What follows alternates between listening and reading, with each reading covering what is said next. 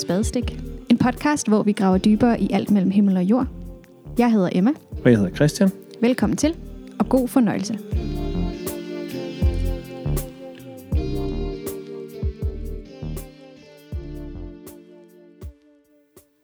Velkommen til endnu en episode af Spadestik. Og i dag så har vi besøg af Louise Helgaard Bylund, som er øh, teolog og øh, underviser på Aarhus Universitet. Og øh, ja, nu, nu havde jeg egentlig tænkt, at du skulle præsentere dig selv. Så kan du ikke sige noget andet end det, jeg lige har sagt om dig selv? Mm, vi kan sige, altså min stilling sådan på Aarhus Universitet er videnskabelig assistent.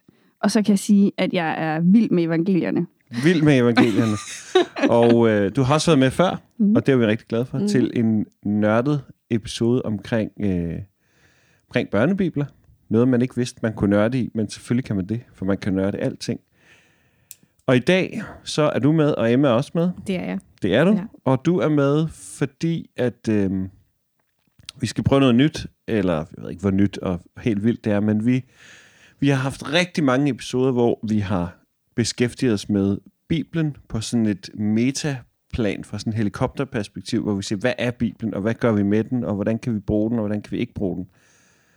Og nu kunne vi godt tænke os at gå lidt mere tæt på, på Bibelens tekster og historier, og dykke ned i nogle forskellige, altså sådan særlige ting, man kunne nørde lidt med. Man kan sige, at vi prøver at bruge nogle af de ting, som vi, vi har talt om, og bruge dem i praksis i mødet med sådan bestemte fortællinger og bestemte tematikker i Bibelens tekster. Og det gør jo også, at vi har en uendelig mulighed for at lave episoder ud af den her temarække. Så det er jo meget godt. Og øh, hvilken bedre måde at starte sådan en serie på, end med, øh, hvem, skal vi, hvem skal vi beskæftige os med i dag?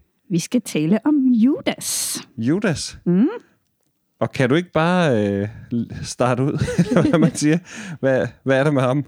Jo, men jeg havde faktisk tænkt, at øh, jeg ville gerne begynde med at spørge jer, hvad I tænker, når jeg siger Judas. Altså, hvad forbinder I med den figur? For det er ikke helt uinteressant. Sådan, Judas er en figur, man har typisk en ret klar idé om. Hmm. Jeg tænker, det er en ret tragisk figur, faktisk. Mm. Det der med at gå fra at være sådan en af de, en af de 12, en af de tætte, til pludselig at ja, være det, som man kalder forræder. Altså har fået den, den rolle. Jeg tænker i hvert fald ikke, der er sådan... Og vi snakker også om det der med, der er, selv folk, der ikke har kirkebaggrund, ved jo godt, hvem Judas er. Ja. Altså Mm. kan, og f- kalder folk Judas Mm. som sådan en skældsord. Så det er meget... Øh, jeg tror, det er meget det, jeg forbinder. En eller anden tragisk historie om at gå fra at være ven til noget andet. Mm. Klart. Ja, jeg, tror- jeg tænker også først og fremmest, så tænker jeg på det der med, at det er sådan almindeligt kendt, ikke? At øh, jeg tænkte først på fodbold. Det må jeg være ærlig at sige. Fordi det er sådan et, det, er sådan, det kalder man altid en fodboldspiller, der skifter, laver sådan et forbudt skift, skifter mellem to rivaler. Så er man en Judas. Øhm, ellers så tænker jeg på et af mine yndlings, øh, øh, hvad hedder det, tekst, lille små snaser fra Bibelen, hvor Jesus siger, forråder du mig med et kys, eller hvordan den, øh, Judas, forråder du mig med et kys. Det synes jeg, det, jeg ved ikke, det er bare, det, det, det er bare sådan så skarpt, og så lige der. Øhm, ja, det er nok det, jeg tænker mest på med Judas. Øh, ja, det, er en, det er en sjov figur, fordi Ja. at det, det er virkelig, det, det er ikke engang sådan en antihelt, det er, Mm. bare, det er bare sådan en, der bare, ja, altså, bare, bare er, en, er en forræder på en eller anden måde, Mm. mm. ikke? Altså bare sælger, sælger alt, hvad han tror på for, for nogle penge. Ja. Og det kender vi jo godt. Ja. Det sker, gør, gør man jo stadig. Så han har fået sådan noget af et eftermæle, mm. ham Judas. Og, øh, og det vi skal i dag, tænker jeg, er, at vi skal ned og se, hvad står der faktisk om ham Judas i evangelierne, som er der, hvor vi primært møder ham. Og måske kommer vi til at rokke en lille smule ved den der sådan gængse idé om Judas, men det skal vi se. Det kan også være, at vi bare ender, hvor vi begynder. Det må vi se på, ikke? Ja. Men man kan jo sige, hvis vi starter med at sige, hvad, hvad står der i evangelierne om Judas? Så møder vi ham i vores fire evangelier, og det, der går igen i de fire, det vi ved fra alle fire evangelier, det er, at han for det første bliver nævnt som en af de 12 disciple. Det er også det, du siger, Emma. Han er faktisk en del af inderkredsen, og bliver nævnt i rækken af de 12 af dem, der er tættest på, på øh, Jesus. Og han er den disciple sammen med Peter, som vi hører mest om.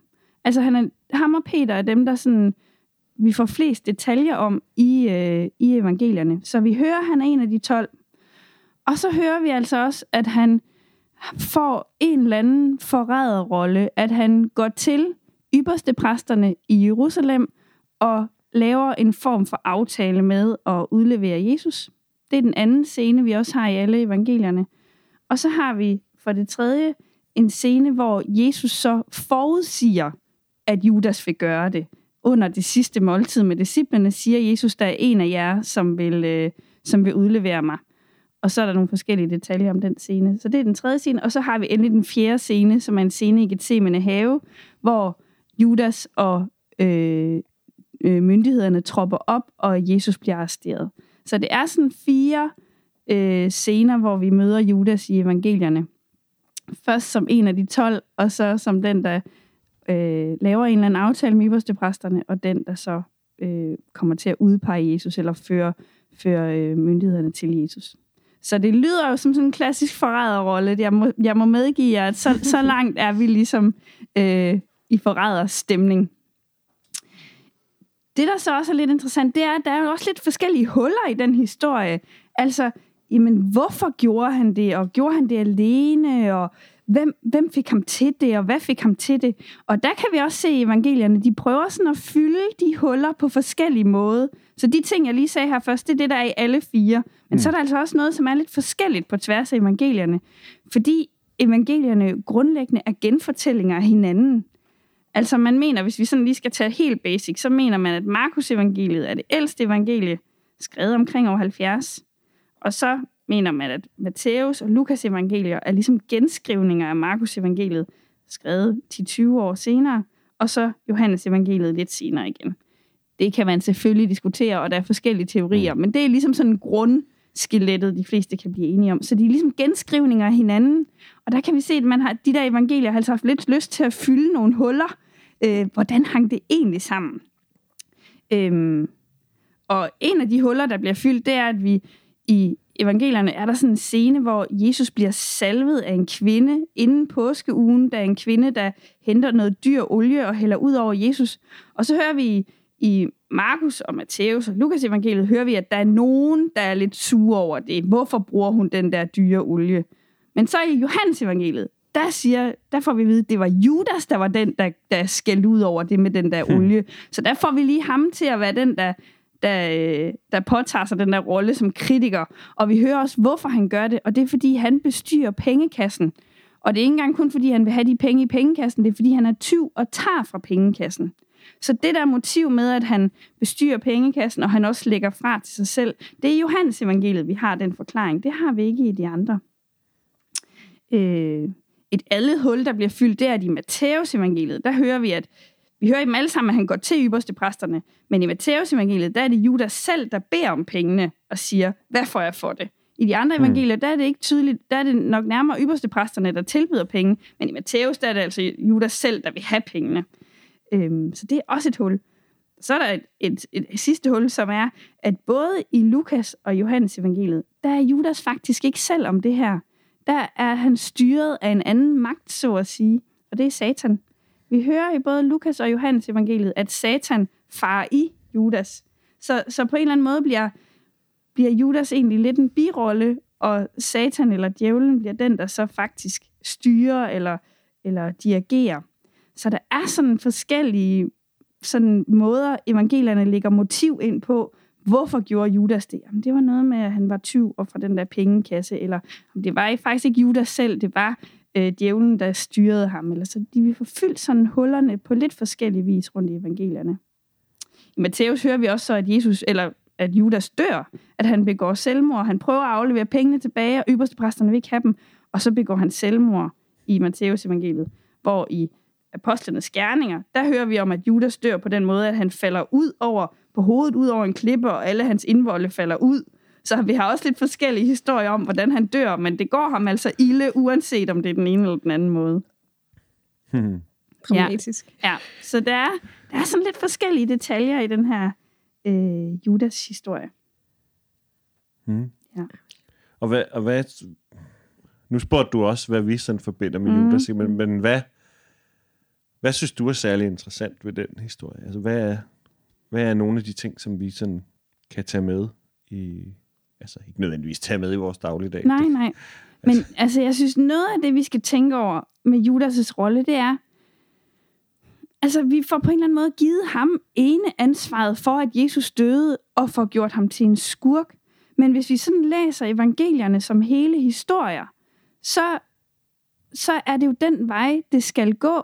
Altså, evangelierne er jo skrevet som en, en fortælling om, at Jesus bevæger sig mod Jerusalem, og han forudser, at han skal lide, og han skal dø, at det er nødvendigt, at det må være sådan.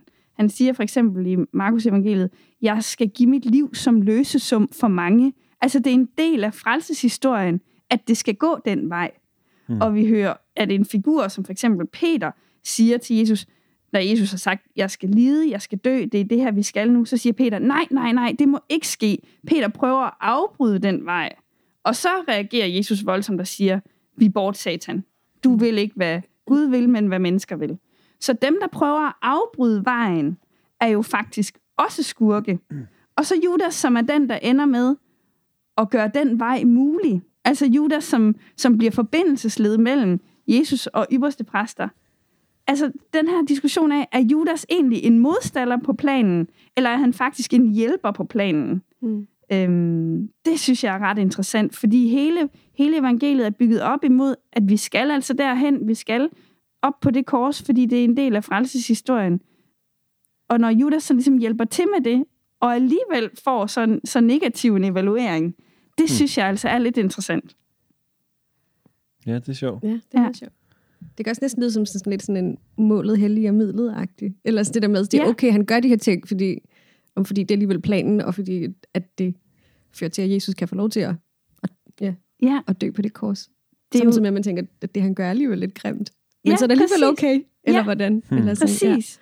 Og det er jo et eller andet, hvis man sådan skal hæve det helt op, er det jo en eller anden diskussion af prædestination, altså skæbne kontra personligt ansvar.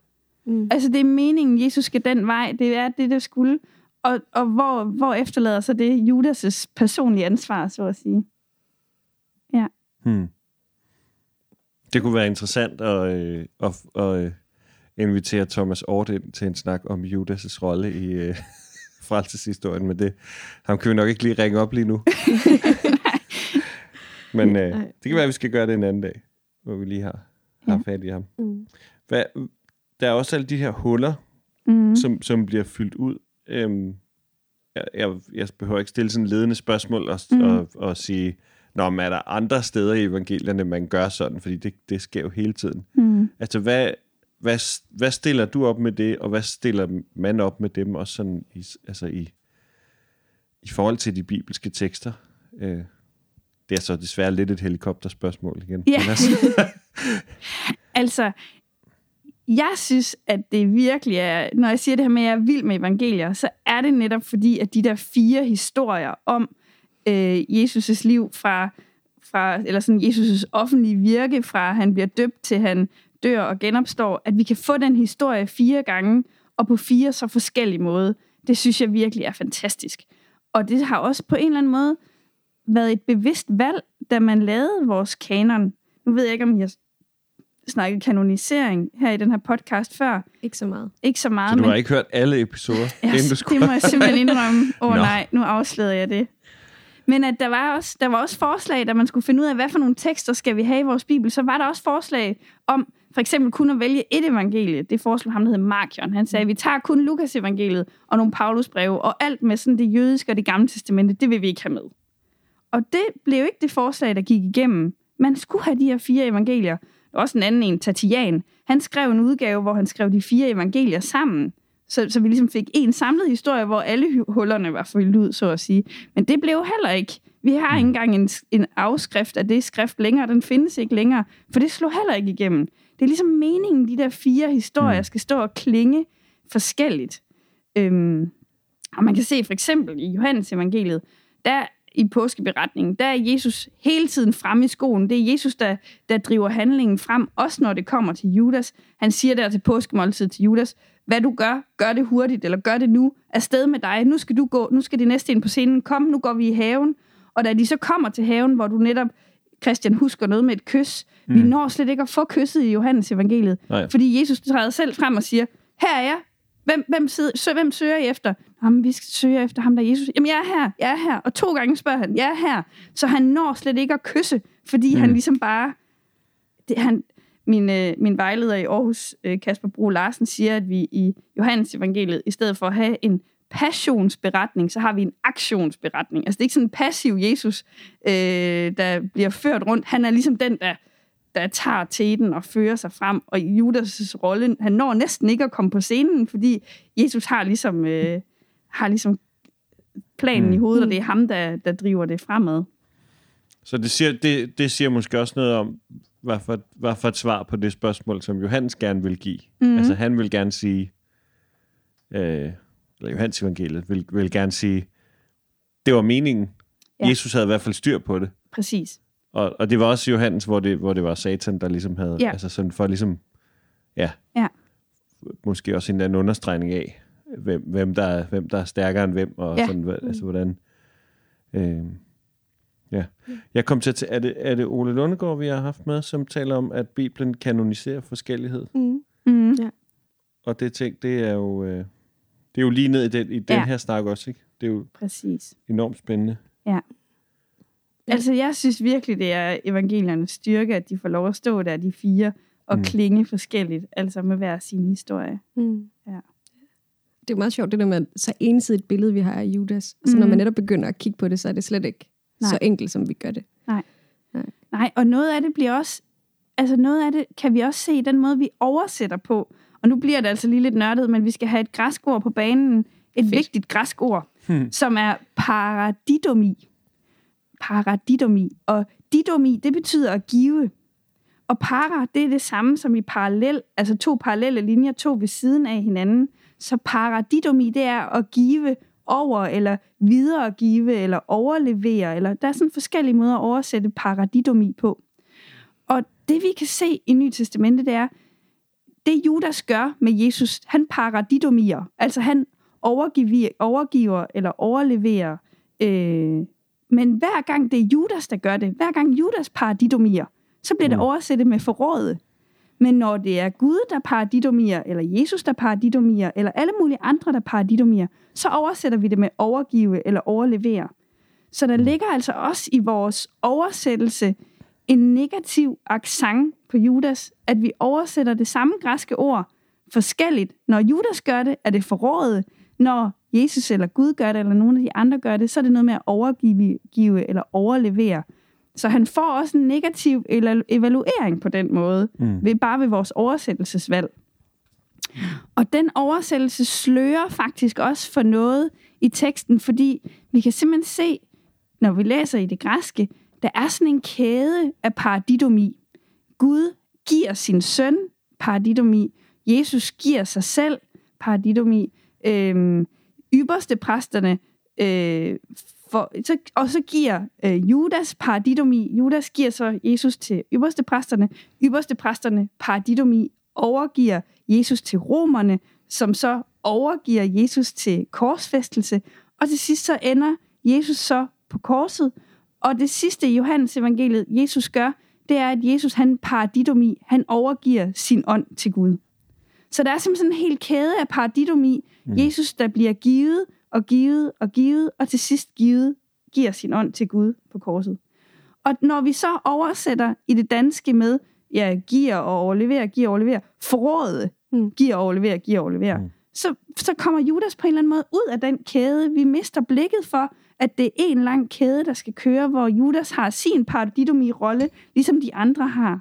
Og når vi så oversætter med forrådet, så, så mister vi faktisk blikket for den der kæde. Så der er noget med den der oversættelse af forrådet, som øh, dels gør Judas mere negativ, fordi forræderi klinger negativt, og dels mister vi blikket for, at han er en del af en meget større proces af paradidomi, som ender med, at Jesus selv paradidomier giver sin ånd tilbage til Gud. Mm. Mm. så det er som om, at det billede, vi i forvejen har af Judas som forræder, er det, der gør, at man så også vælger at oversætte anderledes. Præcis, Ja. ja. præcis. Og det er jo sådan noget hønen og ægget, ikke også? Mm. Fordi dels så har vi en idé om Judas som forræder, og så oversætter vi med forræder. Men vi har altid i de danske oversættelser oversat Judas' med forrådet. Så ved at blive ved med at have den oversættelse, så, så, man, så bliver man også ved med at sparke ind i den idé som forræder. Og det er ikke fordi, jeg tror, at hvis vi lige lavede en ny dansk oversættelse, hvor vi ikke skrev forræder, så ville hele billedet af Judas forandre sig i hele verden. Men, men man er ligesom med til at, at, at fastholde den mm. høje grad af negativitet, fordi vi oversætter paradidomi med forrådet. Og det er, det er altså en lidt problematisk oversættelse. Altså, det, på en måde er der sådan lidt noget underligt smukt, i, når du siger den der Ja. kæde der. Ikke også? Ja. Ja, Wow. Altså, det ved jeg ikke. Det, jeg bliver sådan helt, wow, hold da op. Ja. Ej, det er nemlig.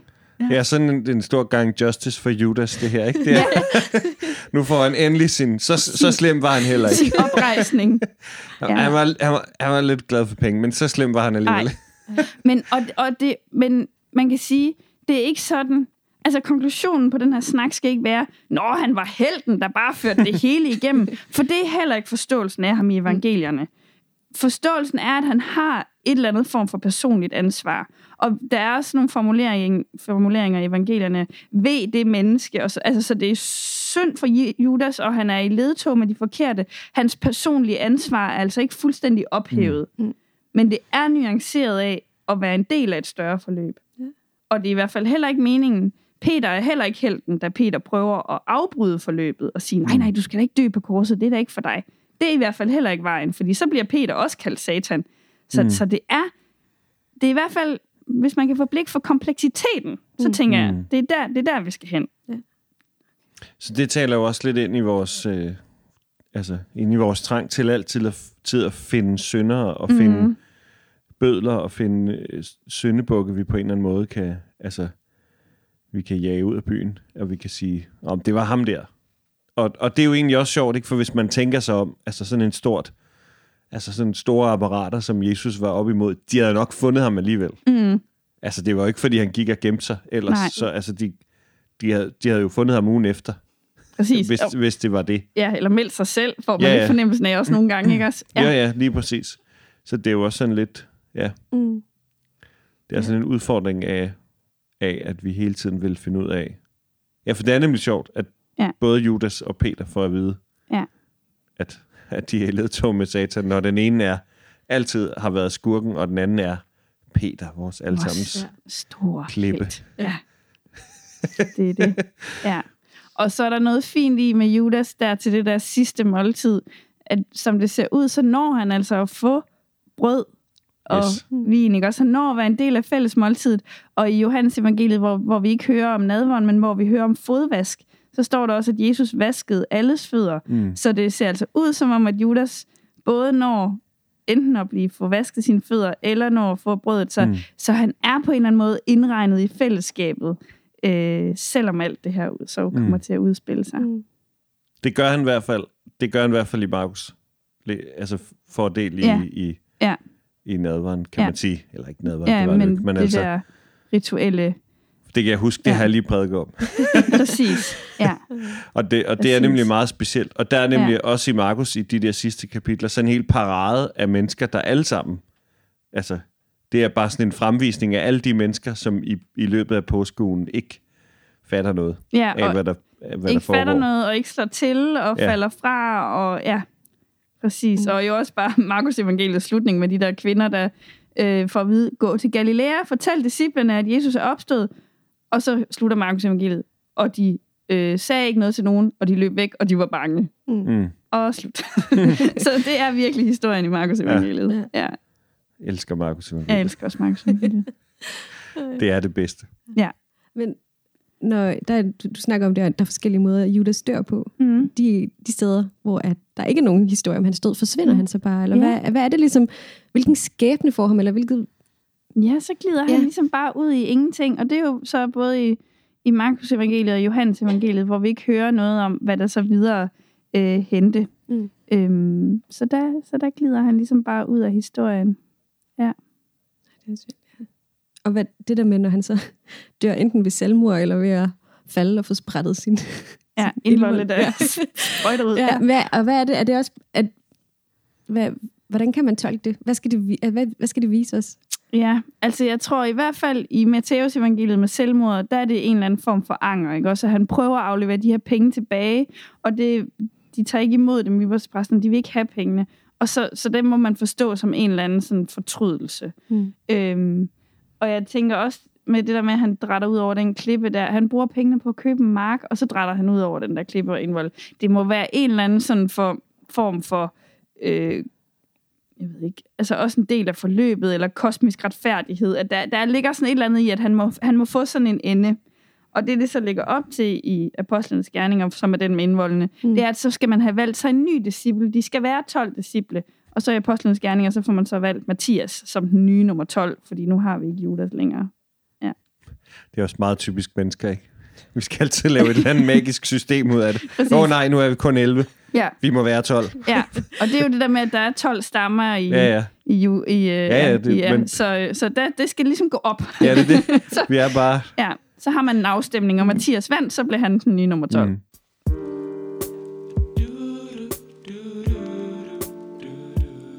Er der ellers nogle sådan sjove detaljer om, om Judas? Ved man noget om, ja, hvem var han ellers, udover at han netop var? Ja, nej, Forræderen, det er, eller hvad det han så lige var. simpelthen det, er det, vi ved. Så har man fundet også et Judas evangelie, Ja. som, øh, jeg ved ikke så meget om det, så jeg skal ikke sådan fuldstændig kunne kloge mig på det, men man har fundet et Judas evangelie, hvor Judas netop er helten, og hvor det går ligesom den der kompleksitet, der er i evangelierne med, jamen det var jo det forløb, vi skal ud i. Det er ligesom tydeligt fortolkningen i Judas evangeliet. At det var den opgave, han havde fået, og det var den opgave, han fulgte, og derfor var han den tætteste og den bedste disciple, fordi det var ham, der havde indset, at det var den vej, vi skulle, hvor netop Peter jo ikke havde forstået det. Så var Judas den, der har forstået det. Så der har også i, i øh, sådan den efterfølgende fortolkning, der er ligesom to veje. Der er hovedvejen, der hedder forræder, og så er der altså også en lille, en lille sidevej, der, der, har, øh, der så går i den anden retning Mm. og, og tænker Judas som en held.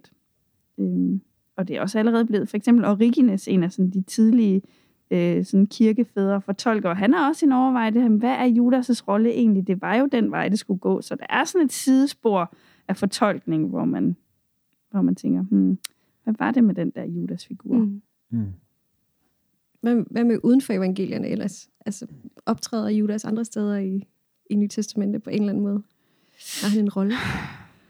Mm, åh, det skal nok være, at han bliver nævnt sådan, som en eller anden grundfigur med ham som forrådt, eller ham som var i ledtog med, eller jeg, jeg kan ikke sådan lige komme med... Nej, men der er det igen den der måske. Ja, der er måske det noget forråd-rollen, Ja. den, den der V, Mm. mm. den der stakkel, eller ham som ødelagde, og ja, der er det den rolle. Jeg tænker på, du, du var lidt inde på det, det der med, med oversættelser. Mm. Øhm, det, er jo, det, er jo sådan en, det er jo sådan en generel ting, ikke, som jo tilbage, det er jo så lidt til, igen tilbage i helikopteren, ikke? Men, mm. men, men at der er så meget af Bibelen, som er ikke bare oversat, men som også er sammenstykket af, hvilke manuskripter skal vi lige vælge, mm. og hvad for Mhm. nogle tror vi mest på, og hvad for nogle fandt vi først, og Mm. Øhm, altså det, det taler jo også ind i, hvor meget det almindelige mennesker læser, når de læser Bibelen, hvor meget det er en redigeret udgave af noget, som er helt vildt komplekst, og som man ikke engang helt ved. Altså, som man ikke engang helt ved, øh, hvad er, hvad er udgangspunktet.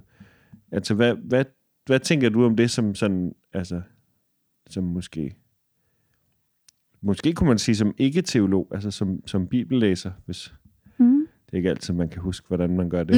Men, men altså, Jamen, hvad tæ- altså, først og fremmest så tænker jeg, at altså, jeg har i hvert fald ikke noget ideal om, at vi skal kunne finde tilbage til en eller anden oprindelig mm. bibelsk mening. Altså, Bibelen er det, at den altid er blevet oversat, at den altid er blevet stykket sammen, at den altid er blevet genfortalt, at man altid har nogle associationer med, når man læser den. Det er det, den bibelske tradition er. Det er det, den kan for at blive ved med at være relevant. Og den skal oversættes, den skal genfortælles, den skal finde nye udtryk, fordi ellers så bliver den ikke relevant. Så bliver det en museumsgenstand. Altså, så, så jeg tænker i hvert fald, at det har jeg slet ikke noget ideal om, at vi kan komme bagom.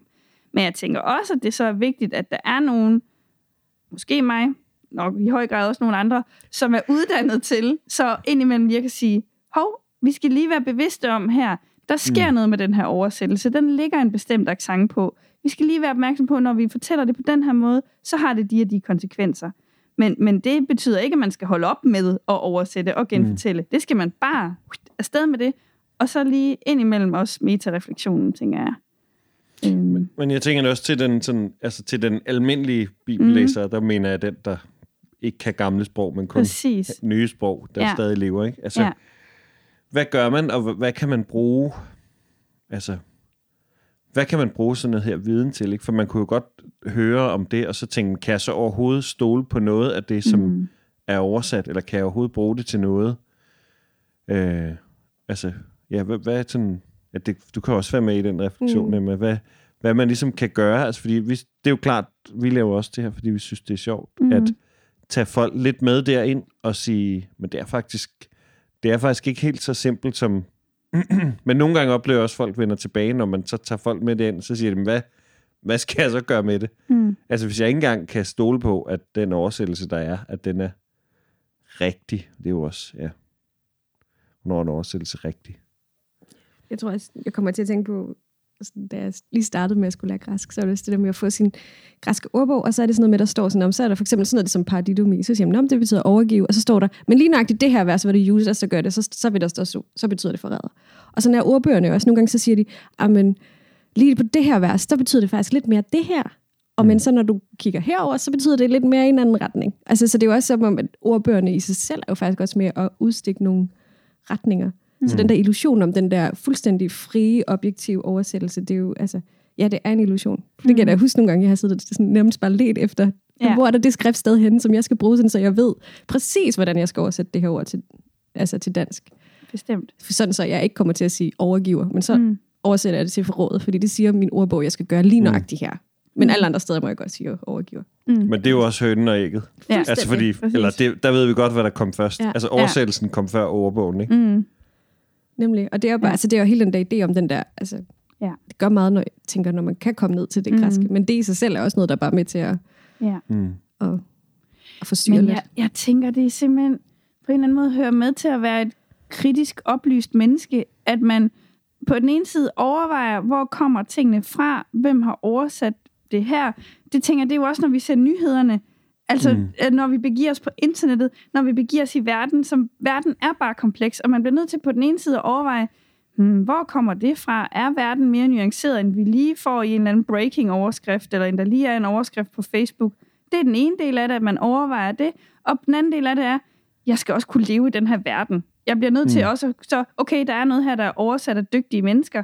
Det skal jeg kunne bruge. Jeg skal kunne læse min bibel og have en praksis omkring det, eller vi skal kunne bruge den i kirken, eller altså det er den her balancegang, Mm. og jeg tror altså ikke kun det gælder bibel, jeg tror det gælder livet i det hele taget, mm. Hvis vi Mm. sådan er på den helt store Ja, ja. Ja. Ja, og fordi det er jo også, altså, ja, det er vi jo også nødt til. Mm. Fordi ellers så kan vi aldrig nogensinde, altså så kan man først åbne Bibelen, når man har færdiggjort sin Ph.D., Ja. og det, så bliver det meget lille. Og ingen gang der, altså jeg er ikke særlig god til græsk, jeg siger det bare. Men du er bedre end mig. ja. Jeg ja. tænker tit på, det, det er jo sådan en rigt, det er jo måske sådan en lidt plat analogi, ikke? men jeg tænker tit på, på sådan noget som mælk. Ikke? Altså hvis man, hvis man skulle til at overveje, hvordan det ender i den der mælkebøttekarton, altså hver gang man skulle have sig en lille smule mælk i sin kaffe, altså, så ville Mm. man jo også blive fuldstændig bims, ikke? fordi Mm. et er, at altså, så er selve mælken blevet forarbejdet, men det kommer Mm. mm. jo også fra en ko, og koen har jo også levet, og koen skal jo også have noget at spise, og det, som koen skal Ja. spise, det har jo også blevet Mm. Det er jo også blevet dyrket et eller andet sted, og det har at gøre med øh, en krig i Ukraine. Eller, mm-hmm. Altså, det bliver sådan fuldstændig... Altså, Præcis. man kan blive helt skør, og man, Man skulle bare have mælk skør. i kaffe. Ja. Præcis. Og Men nogle, tænker- gange, nogle gange skal man jo også forholde sig Præcis. til, hvor kommer mælken egentlig fra? Ja. Hvordan, altså, hvordan har køerne det? Ja. Hvad, hvor, hvor kommer køernes foder fra? Hvordan Mhm. har de mennesker, der dyrker det der? Og de, altså, ja. Ja. Så det er jo sådan en balance. Og der er jo et eller andet i, hvis vi lige bliver i mælkeanalogien, som egentlig er ret god. At Jeg man synes til, også, den er god. at man til daglig i køleskabet øh, i supermarkedet siger, okay, jeg vælger den her mælk. Altså, Mm. jeg tager lige sådan til daglig et valg om, skal det være øko, skal det ikke være øko, skal det være den der tise af libitum, eller skal det være græsmælk? Der har man sådan et valg, man tager, og så går man med den mælk. Og lige sådan mm. jo også med Bibel. okay, hvilken oversættelse bruger jeg? Jeg bruger en, som er øh, autoriseret ved Bibelselskabet. Det er videnskabsfolk, der har været med til at oversætte den. Jeg tager valg om den øh, bibeloversættelse. Og når jeg så har taget det valg, så skal jeg også kunne bruge den. Altså, så skal mm. jeg også kunne få mælk i min kaffe. Så skal jeg også kunne skrive min prædiken, mm. eller mødes med min bibelgruppe, eller... Og så mm. indimellem tager man det dybe spadestik og tænker igennem, hvor kommer det her egentlig fra, og læser bagom. Men man skal også kunne have en daglig mm. omgang. Altså, det er ja. det, de er lavet til. Altså, det er det, de skal. Og, og hvis vi kun har de græske fragmenter af manuskripter, der ligger på et museum, så har den bare ikke noget liv, så er den stendød. Mm. Og det har aldrig været meningen. Mm. Den der kompleksitet, du også netop hiver frem, det der med, nu så graver vi også lige lidt med Judas, mm. hvem er han egentlig? Jeg synes også, der er jo sindssygt mange meget spændende diskussioner, der pludselig dukker op, hvis man begynder at se ham mere som, ja, var han forræder? Var han egentlig bare en del af Guds plan? Gjorde han egentlig det, der skulle til? Eller sådan, der, men der, bliver, der bliver nemlig også nogle meget sådan, spændende etiske snakke. eller sådan, kan, ja, og der er måske også lidt nogle problemer, fordi det er så mm. rart at have det der ensidige billede af Judas som forræder, mm. man må ikke forræde, altså man må ikke forråde nogen. Mm. Men hvis han pludselig begynder at blive lidt en kompleks figur, så stiller det også pludselig nogle spørgsmål med, er det okay nogle gange måske at gøre noget, der ikke er så godt? Ja, kan man at... undskylde sig med, ja. at det var Guds plan? jeg bliver pludselig sådan noget med, om så, så er Stalin og Hitler bare en del af Guds plan, eller sådan et ja. eller andet fuldstændig absurd, eller sådan, og der kan det måske også være rart med de der igen, de der mm. nemme, man må ikke forråde nogen. Nej. Færdig slut. Præcis. Og derfor kan det være rart, at det er det billede, mm. vi har i Judas. Ja. Men, men det har jo også sin gang på jorden. Ja, altså, det, er jo, det, har, det har også sin gang på jorden at sige, det, det er generelt dårlige ting at, at sælge dine venner for penge. Ja. Det er generelt lidt... Uh, det, det kan vi godt have som ja. grundregel her ja. i verden. Det kan ja. vi Men derfor kan vi også godt forholde os komplekst til, til de mennesker, der gør det. Mm-hmm. Vi kan godt mhm. sige, en, der har, uh, altså, er ikke entydigt en, en dårlig mm. person, måske. Og, og den der kompleksitet kan vi rumme. Og så tænker jeg, altså også, det, det inviteres måske også lidt til sådan lidt ydmyghed. Både mm-hmm. i omgangen med hinanden, også i omgangen med de bibelske tekster. Det der med at vide, der ligger nogle valg nedenunder, og der ligger nogle der ligger noget arbejde, og det er ikke entydigt. Altså, det er klart, når man skal mm. oversætte, så er det jo det er entydigt, hvad for et ord man vælger. Det bliver mm. det her ord, der skal oversættes sådan her, i den her oversættelse. Men nedenunder ligger der jo også, altså oversætter har også været i tvivl. Og så kan man måske, så måske også lige huske at sige, det er jo ikke alle ordene, de er lige meget i tvivl om. Der er nej, jo også en del, der nej, er sådan nej. ret... Altså, ja. ja. som man jo sådan oversætter sådan nogenlunde. Ja, og det er dygtige det, folk, ja. der laver de der oversættelser, så det er jo ikke bare sådan en, en mavefornemmelse. Jeg får lige lyst til øh, det her med, ja, at man skal være lidt ydmyg. Mm. Øhm, der er lige for nylig kommet en ny bog på dansk om Judas, som er skrevet af Helge Kjær Nielsen, og så meget af det, vi har snakket om her, ligesom bliver overvejet. Og den hedder Lad stenene ligge som er en henvisning til den historie i Johannes evangeliet, som ikke handler om Judas, men som en kvinde, der bliver grebet i utugt eller ægteskabsbrud. Der er vi også noget i, hvordan vi formulerer de her ting. Mm. Og som øh, nogen vil stene hende, og Jesus siger så, at den, som er uden synd, skal kaste den første sten. Og der lader de jo netop øh, stenene ligge og forlader stedet. Og det er jo lidt det, øh, Helge Kjær Nielsen opfordrer til her med titlen Lad stenene ligge, at det netop er mere komplekst, og man i stedet for lynhurtigt at gribe til første bedste sten og kaste efter en Judas, en mm. hvem som helst, en oversætter, hvem det nu kan være, at så er der altså en opfordring til den der ydmyghed, at lade stenene ligge. Ja. Mm. Ikke, ikke at det, man ikke har gjort, eller det, man har gjort, ikke er forkert, eller har nogle problematiske aspekter, men, men derfra så til at begynde at kaste med sten, det, er, det kræver lidt refleksion. Mm. Mm. Ja, eller også, eller at man bare ikke skal, mm. skal gøre det. Bestemt, bestemt. Ja. Ja. Man ville jo på næsten ønske, at der netop var sådan en lidt mere positiv sådan oprejsningshistorie om Judas. Altså ja. det der med, som man ligesom kunne sige, vi er alle sammen nogle gange nogle Judas. Ja. Men det skal nok gå alligevel. Eller Gud ja. tilgiver. Så er der selvfølgelig det, du siger med, at han, han fik faktisk nok den sidste ned. Han var så det er jo faktisk ret opmuntrende. Af måltid og fodvask. Ja. Det, tænker, ja. det kan være, det er det, man skal, skal holde fast i fordi det blev hurtigt blevet, om han var en skurk, derfor så, så døde han så også. Og det er ja. så det, vi kan gå og fortælle hinanden. Ja. At, sådan, det er lidt... Præcis. Ja, man kan godt ønske ham lidt oprejsning. Ja. Eller på den ja. ene eller den anden måde. Men der er jo så noget almindeligt menneskeligt i den der historie, som ikke kommer i, i alle mm. evangelierne, om at han faktisk, altså, altså han, han faktisk prøver at betale penge tilbage. Mm. Altså han bliver, han bliver skamfuld for ja. nu at, at citere en af vores andre episoder. Ikke? Altså han bliver mm. simpelthen, han bliver fyldt op af skam og prøver ja. at reparere på det. Og, og, og det er jo i virkeligheden også noget, som, som man kan genkende Mm. mm. fra sig selv. Og også måske endda den, den, altså, den øh, oplevelse af, det lå sig faktisk ikke lige gøre. Nej, Jeg prøvede at rette op, det var men for jeg kunne, sent. fa- det var faktisk, altså jeg kunne faktisk Ja. ikke nå det. Nej. Terningerne var kastet. Jeg kunne ikke. Ja, nej. Og, og det bliver han så. Ja, det kan man jo godt. Det kan man jo godt spejle sig i nogle gange. Mm.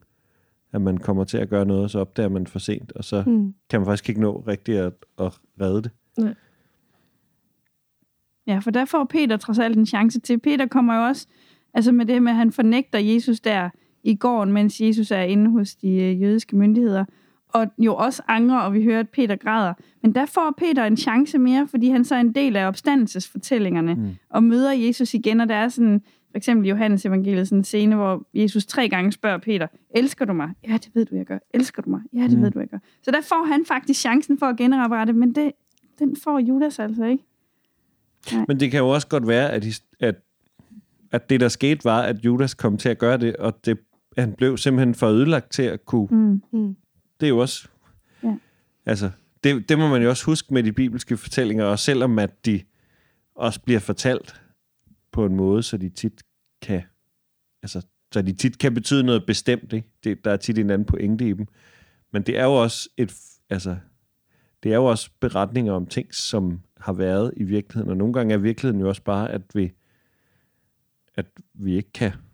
Altså, nogle, nogle gange sker der jo også ting, som gør, at det bliver svært i hvert fald i, i det her liv, at, at rejse sig op igen. Mm. Og det kan nogle gange være ting, man selv har været en del af. Mm. Så kan det måske næsten være nådigt, at man bare forsvinder ud i ingenting. Eller sådan, Mm. at så er der nogle steder, så hører man heller ikke mere om ham. Så Ja. hører man Mm. ikke engang, han dør. Og, ja, og at alle aspekter er der i de bibelske fortællinger. Vi får både historien om ham, der svigter, og som får chance for at gøre det godt igen, og også den almindelige menneskelige erfaring, at man svigter og ikke får chancen for at gøre mm. det godt igen.